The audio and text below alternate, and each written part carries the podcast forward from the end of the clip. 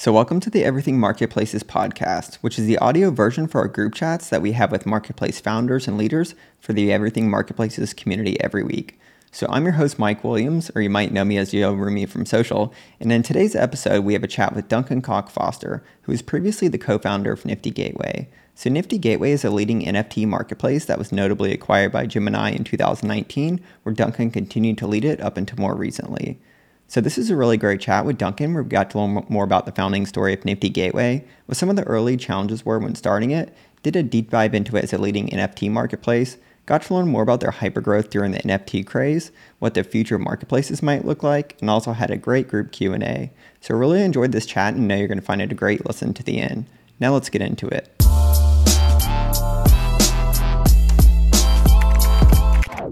So, Duncan, welcome to the uh, group chat. You know, I've been uh, looking forward to this conversation and uh, diving into all of your awesome experience with uh, Nifty Gateway for a while now. I'd like to uh, start off by saying, you know, huge thanks for uh, taking the time to join us here today in advance. You know, so before we really jump into things, though, I think it might be great if you can start off by sharing a little bit more on your background, though, for the, those that might not know you. Yeah, absolutely. I can do that. Um, so, my background, I've sort of always been an entrepreneur at heart. I actually started my first company when I was 13 and the reason I started it is because I was obsessed with Apple. I would watch all their keynotes and I really wanted an iPhone, but my parents told me that they would not buy me one. And, uh, you know, I was too young to get a job, child labor laws being what they are. So my only choice was if I wanted to get an iPhone was to start a business. And I started a company selling freshly freshly made bread to my neighbors. And I think it was the perfect founder market fit because if a 13 year old shows up at your door and says you want to buy some freshly made bread? I mean you just can't say no. It's it's uh too cute.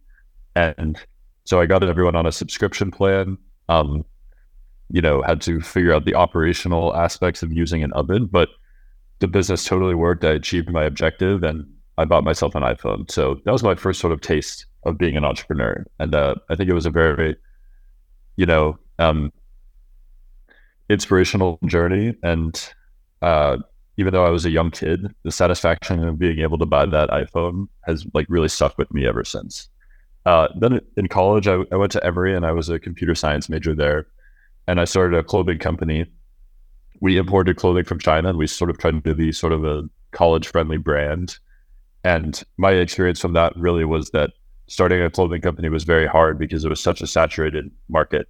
So as soon as I got out of college, I got a job at Accenture, uh, but I really didn't like it and I spent all my time working on my side projects.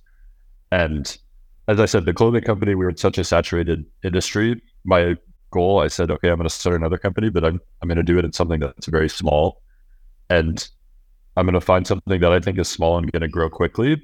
And that's how I got into crypto. You know, back then, that was 2018, crypto had sort of gone through this hype cycle and it had been left for dead, which is amazing how history has repeated itself there. But uh, I specifically didn't want to do anything in finance, so I started looking at the non-financial applications of crypto, and that's how I came across NFTs. And back then, there were only a few thousand people in the community, but for me, the most positive signal was it's a very small community, but the people who are into NFTs are really, really into them, and they spend all of their time online, obsessed with NFTs, talking about NFTs, buying them. So it was a very, very high it was a small community, but the average participant in that community was extremely interested. And that's really what opened my eyes to the concept and, and made me think, oh, this will be, you know, a concept that grows. And we started Nifty Gateway was a very simple idea at first. It was really just we want to let people buy NFTs with a credit card. Uh, like all simple ideas, it turned out to be way more complicated than we thought.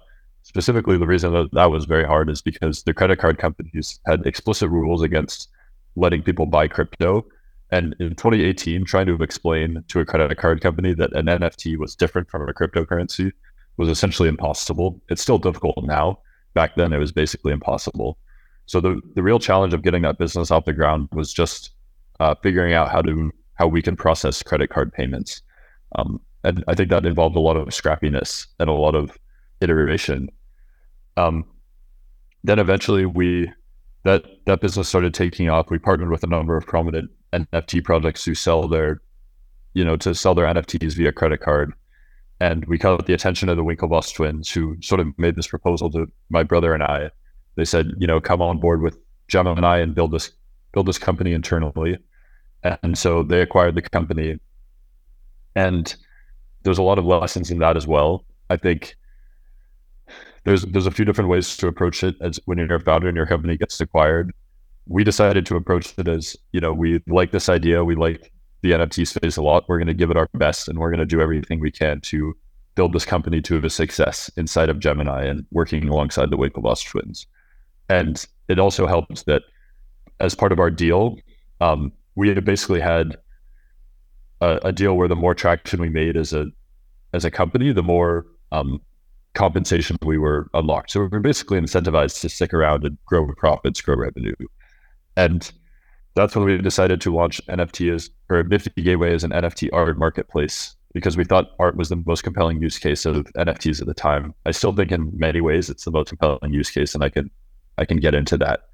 Uh, and you know, through the credibility and and connections that we had with the Winklevoss twins, we were able to convince a lot of artists to create NFTs for the first time. And I think that was really that was a key factor in taking NFTs from this small thing that not many people knew about to sort of this uh, media sensation and very mimetic uh, speculative bubble that ended up happening. So we were the first ones to release NFTs with people. Um, we released NFTs with Daniel Arsham, with Pak. You know, even the most famous, I've, I've learned that even the most famous physical artists are somewhat niche compared to other celebrities. So maybe those, you know, if maybe if you're familiar with the art world, you'll be familiar with those names. But um, yeah, working with them to create NFTs really helped uh, blow up the concept. And then we also worked with a lot of celebrities and sold their NFTs. So we did Eminem's NFT drop. We did an NFT drop of the Weeknd. uh, Paris Hilton, really many celebrities. And that was a very informative experience in itself because we learned that, you know, celebrities have a lot of reach and obviously if Eminem does something, it's going to make headlines everywhere. But having reach doesn't necessarily translate to traction, or if it does, it's maybe not the kind of organic traction that you need to have a stable growing business. So that was a very informative lesson for me.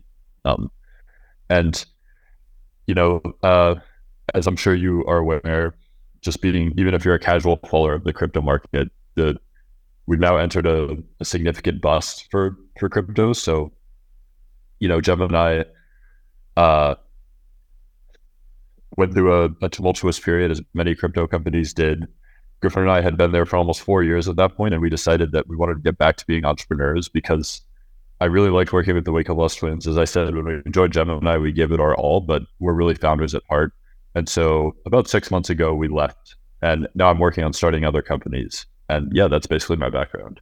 Yeah, no, that's a really great background, and uh, thanks for actually you know taking us back to the uh, very beginning. It's cool to hear about the uh, you know, uh, early kind of hustle story, you know. So I guess, uh, you know, mo- most of us here, of course, I know of Nifty Gateway today. Um, but if we kind of go back to the very beginning, you know, as you mentioned, it was so, you know, being so early in the space, you know, what were some of the uh, kind of like first steps that you actually took to start as a marketplace and maybe some of those kind of initial challenges that you faced?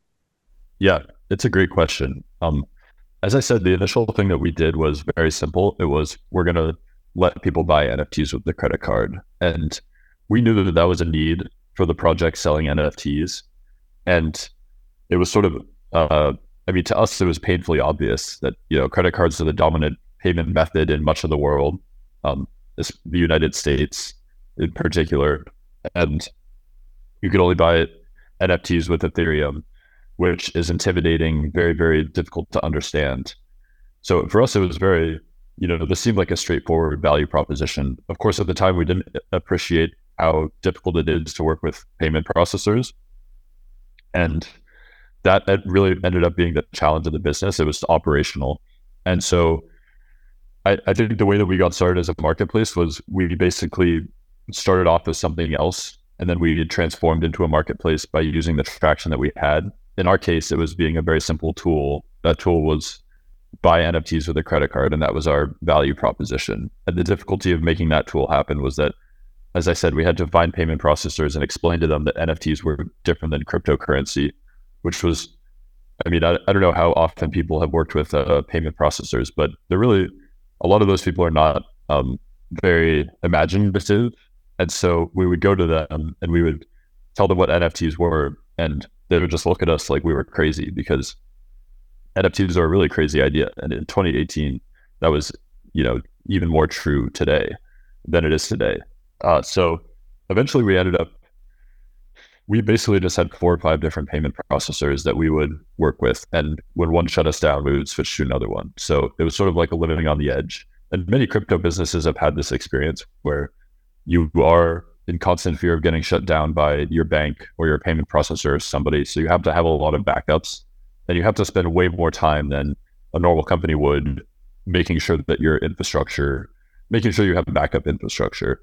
But you know, for us, we were kind of lucky because that that ended up being the mo that ended up being the reason no one else could offer payment processing services because no one else was willing to uh, figure out how to like get the backups in place and and go through the the struggle of spending dozens of hours a week on the phone with uh with banks.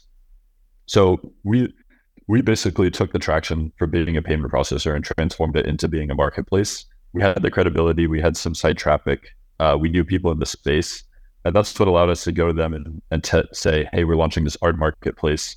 We really want to work with you. We've been in NFTs for a year. We think we could do a great job selling your art." Uh, and I also think what worked for us very well is we had the right strategy from the beginning. Um, we very intentionally modeled modeled our marketplace after the physical art world. We took a look at the most successful physical art businesses, which are art galleries, and we noticed that they were all extremely curated. And so we said we're going to build a heavily curated NFT art marketplace because um, if it works in the physical art world, then it's probably going to work in the NFT art world as well.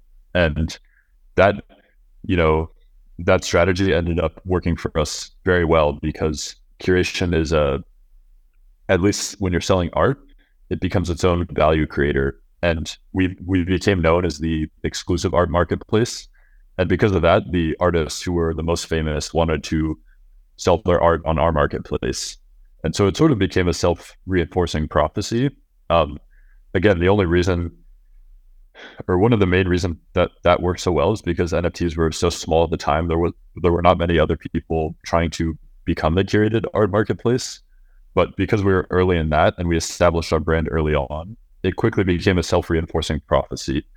Um, and, you know, I, I will say though that that strategy had trade offs. And I think we ultimately, at the time, we didn't appreciate the trade offs. But the trade offs of using curation to get traction early on is that it's very hard to become uncurated. Uh, and I think this is extra true in, in art.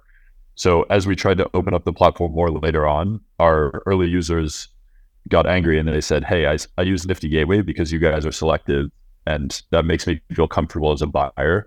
So I'm I don't feel comfortable with you letting all these like artists on." So, you know, ultimately, uh, as I think is often the case, the thing that got us traction, we didn't really appreciate the downside of the trade offs. But one thing I've learned is that there's always trade offs in business, and uh, you know, yeah, being curated is what got us traction, but um, it also limited our options for what we could do in the future, which was a very valuable lesson for me.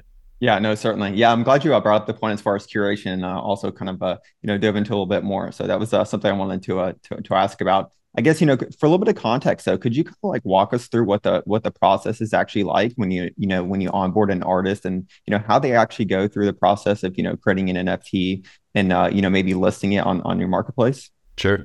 So I, I really do think that NFTs are unique in this regard. Um, that NFT marketplaces, at least curated art marketplaces, they might be one of the only type of marketplace where uh, increasing supply actually potentially reduces demand. Um, and in this way, they they are more similar to a physical art gallery than they would be to sort of a traditional uh, online marketplace. So the way that we onboarded, we we basically had a philosophy of like you don't find us, we find you. Um, we are in the scene. We would spend a lot of time on Twitter looking up the best artists, and then we would send them a message and be like, "Hey, we think you're ready for a, a Nifty Gateway curated drop." And for a long time, our brand was strong enough that essentially anyone we sent that message to, they would uh they would freak out when they got it. They would be like, "Oh my god, I've," you, you know, they would feel like they've made it as an artist because they were working with Nifty Gateway, um, which again is uh, I think that's very rare for an online marketplace.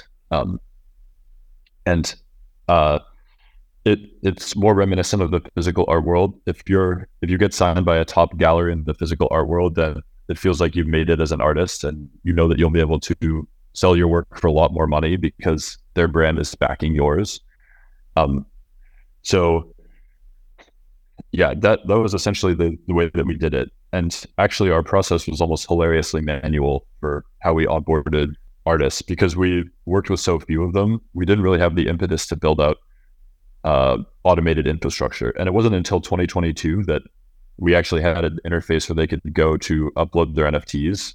Um, for really years, people would just say, "Hey, here's the NFT I'm, I want to launch. Here's the title of it," and they would email us the video file, and then we would go manually and on the back end and encode everything. And yeah, that that's because we really didn't have an impetus to automate the interface until we opened up the marketplace to more people because everything was so curated and and so uh, manual. Yeah.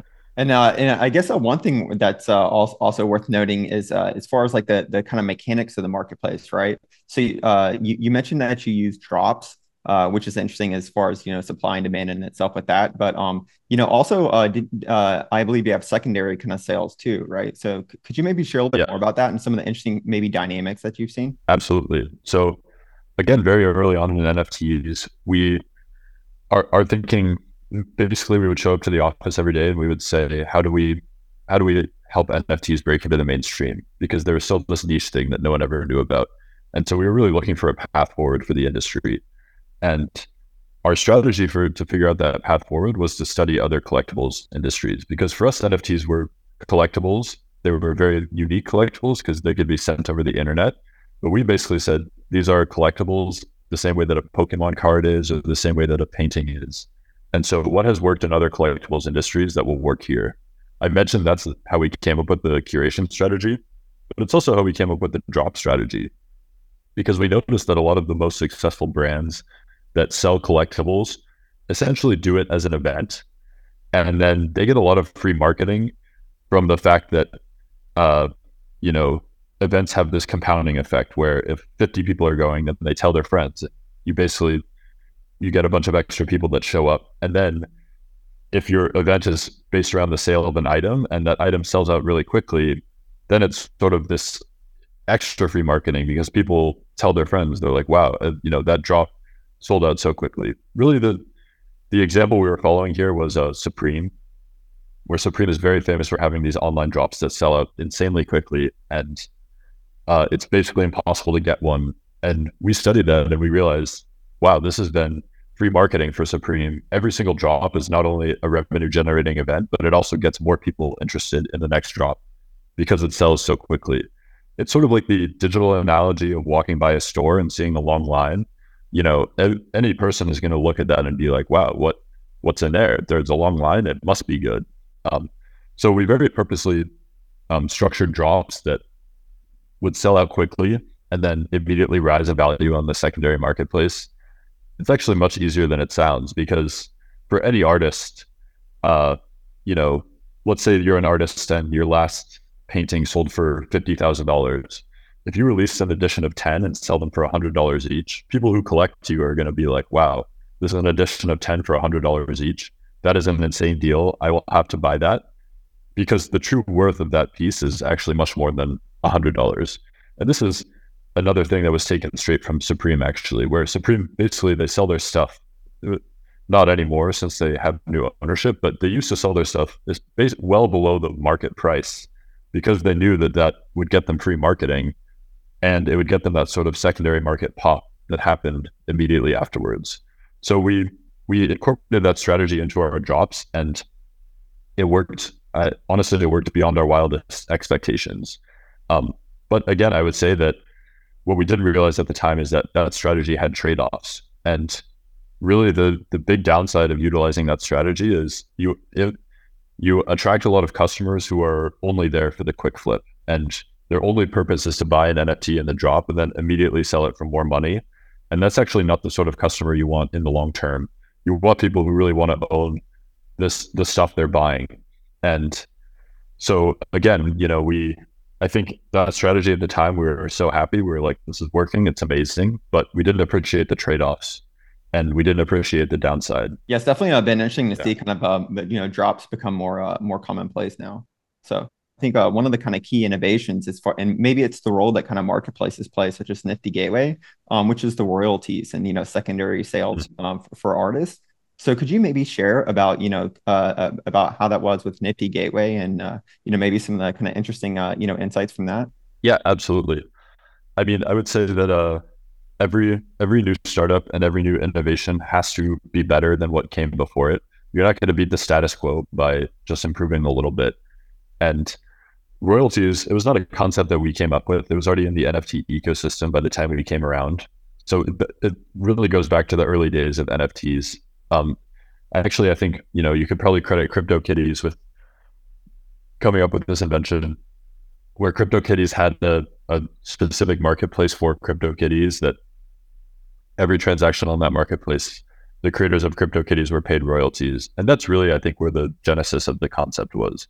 So on Nifty Gateway, every creator was paid 10%. And yeah, as I said, every startup has, every concept has to have something that's better about it. And when we, when we went and talked to creators, creators said, you know, I'm, especially physical artists, they'll, they'll sell a painting at, at their gallery for 50,000 and then that same painting will sell at Sotheby's for 500,000 and they won't see a dot of it.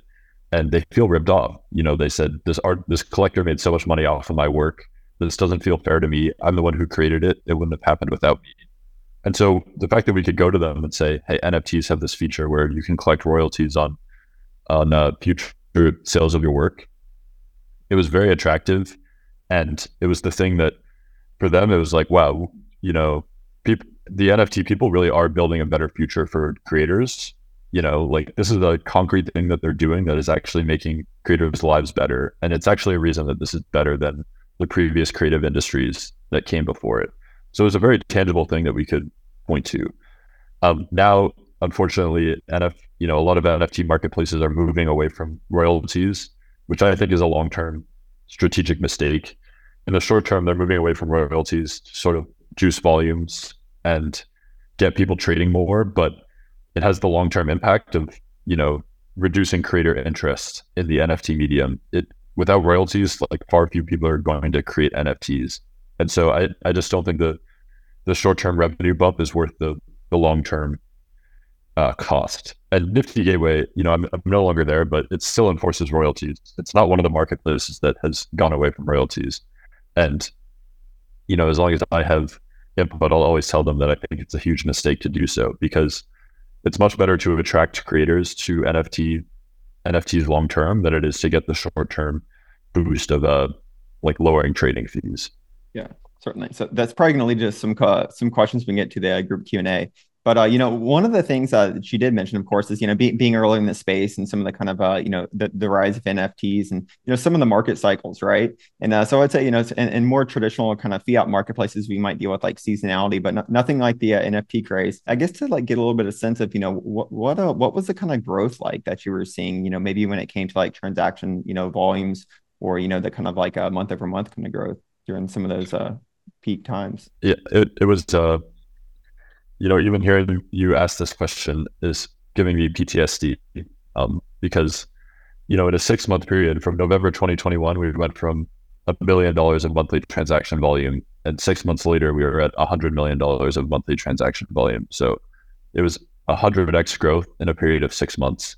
And there's no, you can't, you can't have a team that is scaled and ready for that. Our, our code base was still running on a lot of the like crappy code that I had written. So the amount of breakage it caused in the system was enormous, and the amount of pressure, uh, it it really was sort of um, just an unreal thing to witness. And then, you know, the really tricky part about those sort of market cycles is even if you if you plan because because after we got to 100 million, like you know, volumes crashed significantly, and we were down to averaging like 20 or 30 million, still much higher than our 1 million, but you know, if we built out capacity for that hundred million dollar a month volume, it would it was insufficient for or it was extra capacity for like the 20 or 30 million. So it really was hard to plan. And this still remains an enormous challenge of crypto. It's such a boom and bust industry that's so volatile. that it's really hard to build a business that's uh, ready for those ups and downs. Um, I, I would say my number one lesson from that, and the most important thing, is to know know why your customers are doing what you're what they're doing in your business. Um, I mean, during that that market boom, I think we're we the team were a little bit uh, more in denial than we should have been about how many people were simply speculating on how the prices of NFTs going up. A lot of people were coming in for the right reasons. Like a lot of people did actually just want to support artists and own the art they buy. Um, but a lot more people were just coming in to, to speculate. And I think, especially as first time founders, it's really easy to lie to yourself and to delude yourself about why your customers are doing what they're doing. But having a having a real understanding of of what's motivating their behavior is really important. And it's even more important if you're in a, a boom and bust cycle like crypto. Because yeah, a lot of I mean it's so many products in crypto will appeal to speculators, but they won't be building long term value. And you know, that speculation always has an expiration date. So we we got more and more focused on building long term value the more that the business went on. But I wish we had made that adjustment earlier. And from a you know, as soon as NFTs broke through to the mainstream, that had more conviction of okay, we're not going to appeal to speculators because they're just going to move on to speculate on something else. We're only going to appeal to the people who are in into NFTs for the right reasons and are going to be here in 10 years, are going to be here in 20 years. Because even if we miss out on some short term traction, we'll be much better off in the long term. Um, very, you know, much easier said than done, but I think that is the one thing I would have done differently. And also, you know, maybe written better code because uh, the whole thing blew up much faster than I expected. Yeah, I, I can only imagine. Yeah, 100x growth. I mean, that's just uh, wild to hear. I'm sure sure a lot of uh, sleepless nights as a uh, as a founder. So one of the things that, um, of course, makes uh, marketplaces, you know, great businesses and uh, and very powerful is, uh, you know, the network effects that you know uh, start to kind of kick in. So, you know, when did you see that as you're starting to scale up with that Nifty Gateway, and you know, how did that kind of start to play out, you know, at scale? Yeah, that's an interesting question because I think normally, uh, as I said, like Nifty Gateway is a very unique type of marketplace, being centered around curation and art. So I, I would say we did see it sort of a normal network effect play out where we had more buyers, so people wanted to sell. But we also saw a, intro, another sort of moat, which was uh, the best artists would tell, like the, the blue chip artists would tell their friends, hey, I worked with Nifty Gateway and it was such a great experience. Um, I think you should work with them too. And that word of mouth is actually what drove most of the value for our business. Um, and I think the, the key thing here is to really understand what type of industry you're in. In NFTs, uh, it's actually it's a, a mega power law where the top 10 artists, if you just look at who creates revenue, the top 10 artists will probably create 70% of the revenue, which is uh, just an absurd power law. And so if you're thinking about building a marketplace, it's almost like working with the top 10 artists is all that matters because they drive the majority of the volume. And you could have the entire long tail and you would make you would not make nearly as much money as you would if you just had those 10 top artists. And so that's that's why for us um our business was very focused on the top 10 artists. And uh, that's how we you know we we just sat down and we did the math and we said this is how we capture the value. Um, I, I think that's not true of many other marketplace. Like i don't think uh airbnb maybe maybe airbnb has a few large sellers now but it's it's certainly not the case that there's 10, 10 sellers who account for 70% of the volume. Or I, I don't actually know the math, so don't quote me on this, but I think that's a very rare thing. I, I really think that only occurs in an industry like uh, NFTs. So that that was the most important network effect for us. It was the the very small number of blue chip artists um, who are all friends with each other and all all talk, and they really only trust each other. It's like they're not doing SEO, they're not the only way to get them to work with you is to have other blue chip artists tell them to work with you. So that chatter between them was the most valuable asset our, our business had. And I think that was sort of how our, our network effect manifested, which is pr- probably unconventional, but that was just the industry we're in. So uh, if your industry is different than others, you can't follow the conventional advice. You have to to like go with what works in your industry. Yeah, no, that's uh, definitely a really great point. I guess you know on that note too, uh, just to, to kind of go into another kind of topic. So you know, with uh, network effects, um, you know, if, if those like kind of small group of artists or, you know, can be so valuable for you as a marketplace, then how do you think about like the kind of moat around your marketplace? Or, or is there one kind of in, in crypto, you think? Crypto suffers from, uh, there, there are really actually probably three major factors that I would say make moat building more difficult in crypto. Um, the first one is the like just uh, gross overfunding of the industry. So you know, at, at, the at the peak of the NFT bubble, it, companies that had a you know a few million dollars of annual revenue were raising 50 million at a 500 million dollar valuation, and that just destroys unit economics in your industry. If if you have a company who's from the second they raise, they're making more off interest income than they are off real revenue, then they don't have an incentive to charge their customers anything. And I think this is an issue. It's definitely been an issue in marketplaces more broadly I think in crypto was extra acute because VC is really just uh, got out of control for a brief period there. And so that overfunding has really made it hard to build moats because it's just very hard to charge money for, for stuff when everyone is so overfunded. The second thing that makes it really hard is that a lot of the points of user friction that usually exist when you're building a marketplace do not exist in crypto. Um, for example, onboarding a customer and, and KYCing them you know, onboarding someone as a seller, that's friction. In most marketplaces, if you onboard someone as a seller, that uh, you know, you can you can count on them having some sort of switching costs and moving to another marketplace. Sometimes as a buyer too. But in crypto, you know, often basically all the time users just have a wallet and they just move from one website to another and you know they their wallet uh, sometimes it even has their data that they take with them so essentially the switching costs from moving to, from one marketplace to another are are very very low, and that makes it really hard to build a moat. And then the third thing is is really uh, uh sort of how sexy the industry is. As I mentioned, we did a drop with Eminem. We did a drop of the Weeknd, and a lot of people saw that and they were like, "Wow, I want to work with Eminem. Like, I love Eminem. He's so cool." And that just tends to drive a lot of people who would you know, a lot of people who are looking to start a company, they'll just see that and they'll be like, all right, I'm gonna, I want to work with celebrities, so I'm going to start an NFT marketplace. So it created, you know, literally thousands of competitors for us uh, overnight. The, the sexiness of the industry did did. I think um, moat building in in crypto is. I, I just went through some of the challenges. Now I can talk about some of the things that worked. Uh, brand was actually enormous. So as I said, you're looking to capture those top 10 artists, very conservative about who they work with because artists are brands. I mean, just like any other celebrity, like Leo DiCaprio is not just going to show up in any random movie. He's going to be very picky about the directors he works with. And it, it, it is hard to build that trust. So having a brand of those top 10 artists trust us, that was a great moat for us. And when, when they were looking to do their largest sales, um, they would come to us because we were sort of a trusted brand that had a reputation and, and could work with them.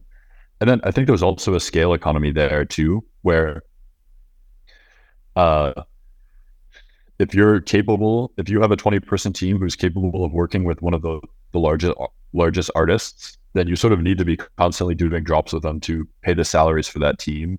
It's not so easy. I mean, you know, with venture overfunding, it's somewhat easy, but if you're just starting off, it it's hard to sort of like get up to that that team. So really just having a team capable of executing their ideas is in itself its own sort of moat.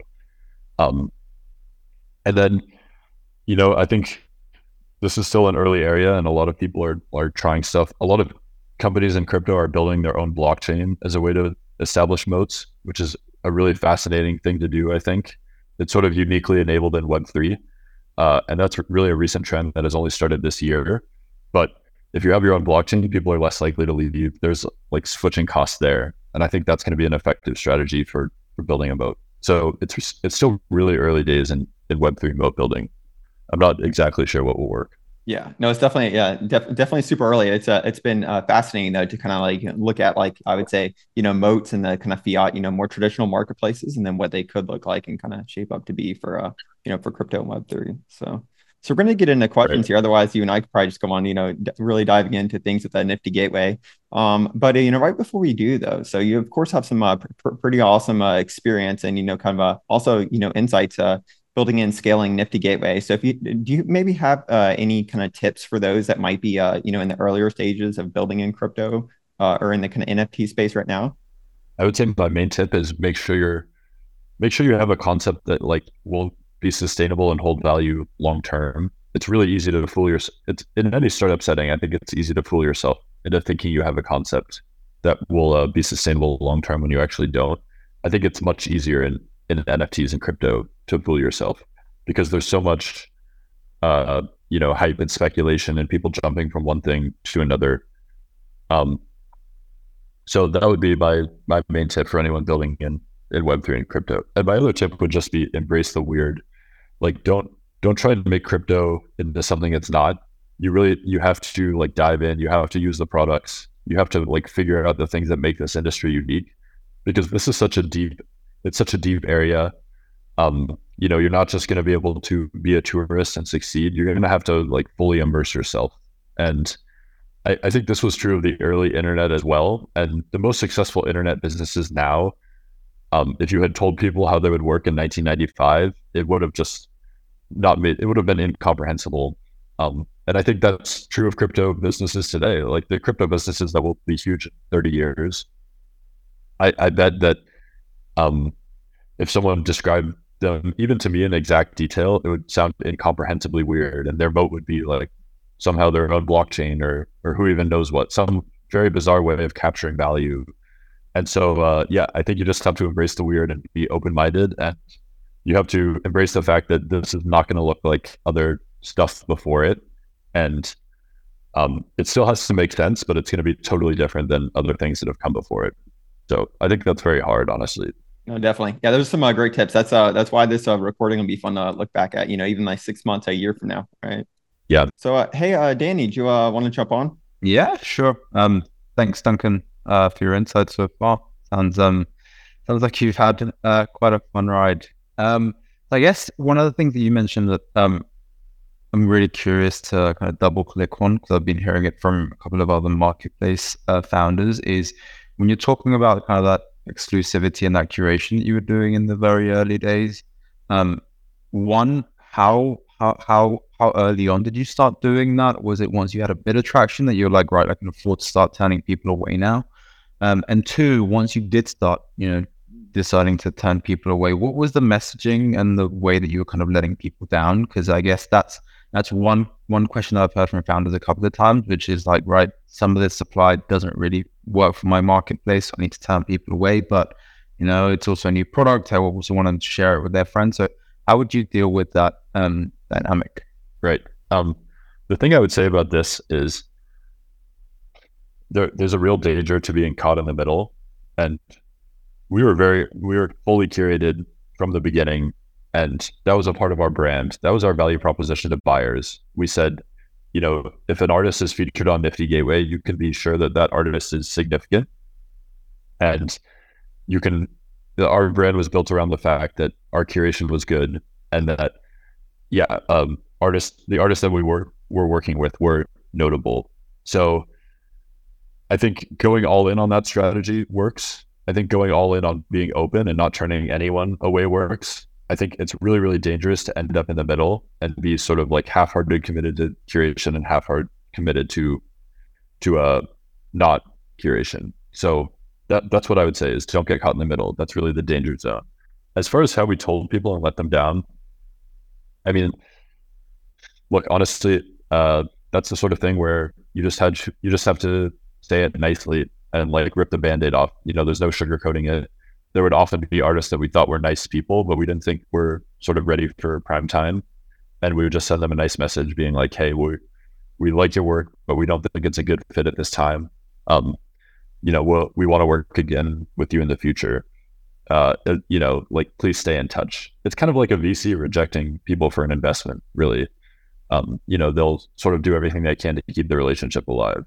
Honestly, though, I would say that we are we were very bad at rejecting people. And especially because the volume of applications just grew so quickly, so fast, a lot of them we just didn't respond to. And it was harmful. You know, we had a lot of hate on Twitter. Artists who were angry would uh, talk about how much they hated us publicly. And I think it was definitely something that we should have improved and we should have done better. And if we had been like an A plus managed business, we would have been very, very polite and thoughtful whenever we turned someone down. We would have responded to every application, etc. But uh, you know, that was just kind of one of those things where when we were going through the hyper growth cycle, we just we, we talked about what we had to prioritize, and that was one of the things that we had to leave by the wayside. And I, I will also say that, you know, um, artists getting mad at you on Twitter because you know they they're not accepted into the marketplace. I, I don't think it really impacted our traction that much. I it you know it was definitely something I wish we had done differently, but it wasn't like it stopped our growth or anything like that. So it wasn't crucial. It was important to get right, but it wasn't like crucial for the success of our business to get right. What what was crucial though, and I I want to hammer home again is uh, not getting caught in the middle. Like if you're curated, be curated and make that a part of your value prop um, if you're open, be open and make that a part of your value prop. But uh, it's really easy to end up in a situation where you get the disadvantages of, of both worlds and neither are the advantages. Like I think the middle is really dangerous in this territory. So actually, had a, a question here, um, and, and, this probably brings up a, another topic that uh, someone actually asked in the com- uh, community prior to the chat. Um, but you know, that's uh, as far as like the future with NFTs and kind of how you see, you know, aside from like visual artists, um, maybe how like content creators so for instance you know people that are like youtube creators how they can kind of uh, you know i would i would say you know have access to kind of nfts and some of the nft marketplaces yeah um it's a great question I, i'm honestly biased here because i'm so passionate about nfts as a creative medium like i, I really think that this is a, a very exciting art movement and i always compare it to the invention of the video camera you know it took a long time for people to figure out how to use the video camera to make compelling art. And at first, they were just filming plays, but now, I mean, look at how many people's lives have been defined by movies and directors, and how like impactful of an industry it is. And that's really the way I think about NFTs. NFTs are also a creative medium that is defined by a new, new form of distribution. Um, you know, movies for the first time, you could distribute them like you can't distribute a play really, but you could distribute a movie and that's the core innovation of NFTs too. It's you can't mail a painting over the internet in 10 seconds. You can send an NFT over the internet in 10 seconds. And an NFT, you can interact with social media. It, it really has all these amazing primitives as an artistic medium. And again, I think it, it's also it's it's also very common that whenever a new artistic medium gets created, there is a bubble. Um, you know, you actually see it all the time in art history. And this was a very public bubble and uh, you know, very damaging for the reputation of NFTs. But I think eventually uh, people will become clever enough about using the medium that NFTs, sort of as the artistic medium of the internet, are going to come roaring back and, uh, you know, take its place the same way that movies or or photography have. By the way, that's not financial advice. Please don't go out and buy any NFTs because I, I'm saying this. And this is honestly one of the most annoying parts about crypto. It's it's whenever you're talking about the future and say, "Oh, I'm excited about the future," you have to caveat that and be like, "Please don't buy anything," because I I said that. Um, but yeah, so I'm very I'm very biased about that specific use case of NFTs, which is NFTs as an artistic medium, and I think that'll kind of always dominate mindshare. I, I actually think that ship has already sailed because most people, when you say NFTs, they think of these like art objects on the internet. They probably think of speculation too, but the term has really become connected with art objects on the internet. I think they will be used for other things too. Again, going back to my video camera analogy, video cameras are ubiquitous and they have all sorts of use cases. You know, like if you're doing agricultural inspections, video cameras are a crucial tool. But when you talk about movies, people think about, you know, uh, Robert De Niro and uh, Leo DiCaprio, et cetera. They don't think about like a, a video camera on top on top of an agricultural drone. And I kind of think that's how NFTs will will go to. Right before I left, we did a, a deal with Starbucks. So we were the infrastructure for their loyalty program. Um, that's essentially a program where you complete quests and you earn NFTs, and then the more NFTs you have, you get to you unlock prizes and rewards at Starbucks. You know, free coffee, all sorts of interesting things and that was actually working really well. Um, they had a few hundred thousand users, so I think that's sort of NFTs are great because it's almost like giving someone a, a t-shirt, but it's like this small little thing that you can send over the internet and people feel like a sense of ownership over it. And that's really why the Starbucks NFTs work, I think. Uh, it's like, oh, I have a Starbucks NFT. I, I feel some sense of connection to it. And the more I get, the more rewards I, I collect. So yeah, I, I do think creators will like figure out how to use NFTs a lot more ways in the future. I'm biased. I'm always going to love them first as an artistic medium because I think that's I mean, I've I've always been an art lover, and uh, just seeing seeing that like I have a lot of personal relationships with artists in the NFT space. I just love the creativity. I love being around it. So that's always what I'm going to think of as like the the core use case. But I do think in many many you know loyalty programs, creators are going to like give them away as sort of little micro prizes. The the amount of use cases is going to proliferate.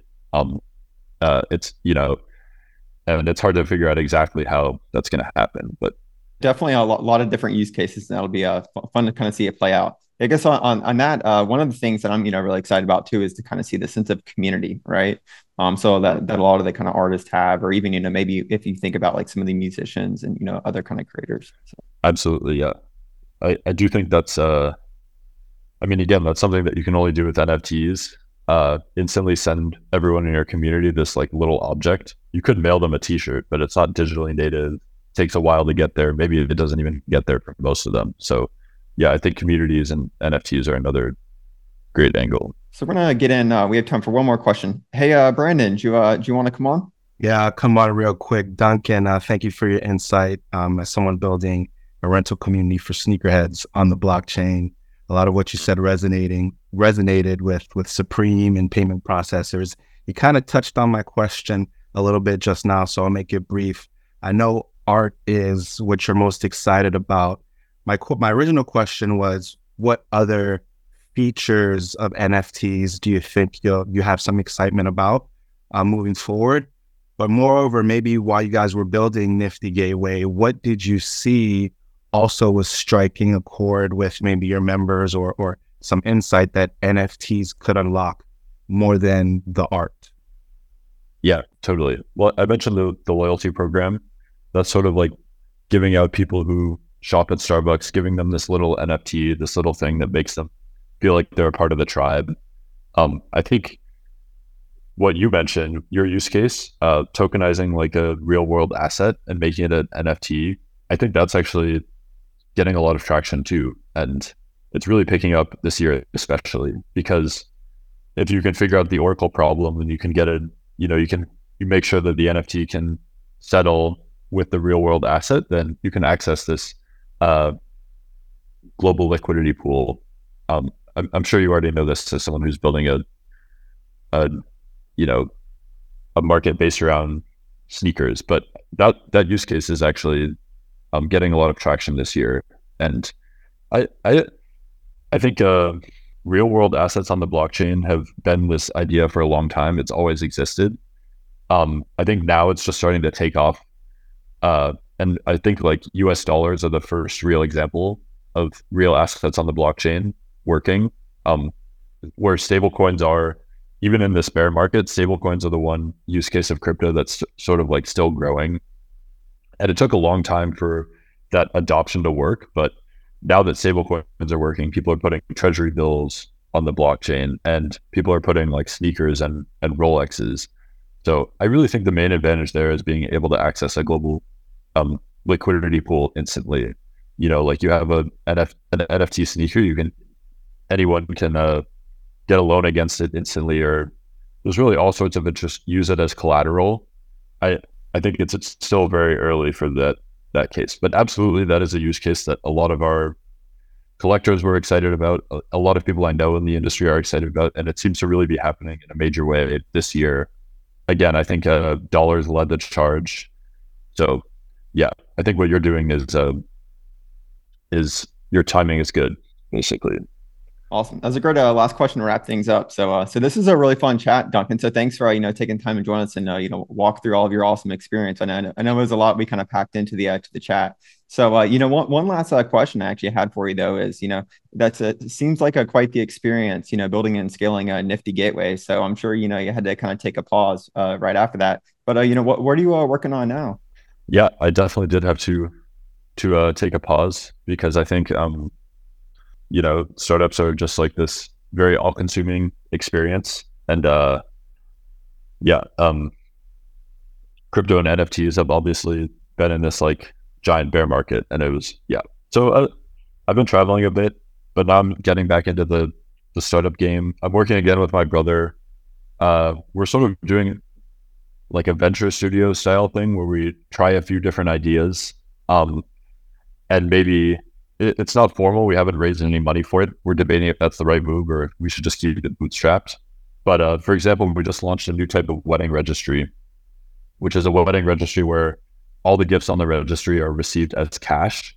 And then the, the newlyweds can decide if they want to return the gift and get the cash or they want to go through with the purchase. And we started that because our our friends got married and they ended up with a bunch of store credit at Bloomingdale's and they realized they're like, wow, the retailers all just sort of aim to lock people into store credit. Um, they're not really doing what consumers want. They're just sort of taking advantage of newlyweds. So that you know that that was sort of a, a fun idea. Um, it's it's not crypto related, obviously. I think it's more a problem that we encountered, and we are like, oh, this might be a fun experiment to try. Um, but yeah, I, I, would say I'm easing back into it and uh, sort of taking it easy. I'm not in any rush to get back to like like stressful operational environment because uh, it's stressful, and you know, it's nice to like just chill out and travel and read. No, that's that's uh, great to hear though. As far as you know, back in the world of marketplaces, so uh, we'll have to do that as a uh, part two chat here in uh, in the future. So but uh, yeah, thanks thanks again for uh, taking the time to join us here today. And uh, you know, not, last but not least, time for kind of quick plug. Where can we uh, keep up with you at? Uh, really, the best way is my Twitter. Even though I'm uh, I haven't been tweeting as much lately, sort of to go along with the sabbatical. But yeah, Twitter is still my, or I guess X now as it's called. It's still my social media of choice, even though uh, you know it's also going through a lot of tumult. I, I just think there's no replacement. I tried Threads for a while I found it incredibly lame. I couldn't take the brands just, you know, commenting back and forth at each other. So yeah, Twitter. My Twitter is DC Cockfoster, and uh, I I don't promise I'll be super active, but as I you know once things kick back up into gear and I'm working on new companies, then I'll probably get more active there. Also, if you want to talk to me, DM me on the community. I I love to hang out on the Everything Marketplaces community. It's a great group we appreciate you being active there and your support. So you, will have lots of um, marketplace founders sending you messages, I'm sure, and kind of coming your way. So we'll also have to include a link to the uh, wedding registry. That sounds really cool. So check it out. It's a fun idea. Yeah. Awesome. Yeah. Thanks again for for uh, joining us here today, and uh, thanks everyone for joining in on the uh, chat and the and the great questions.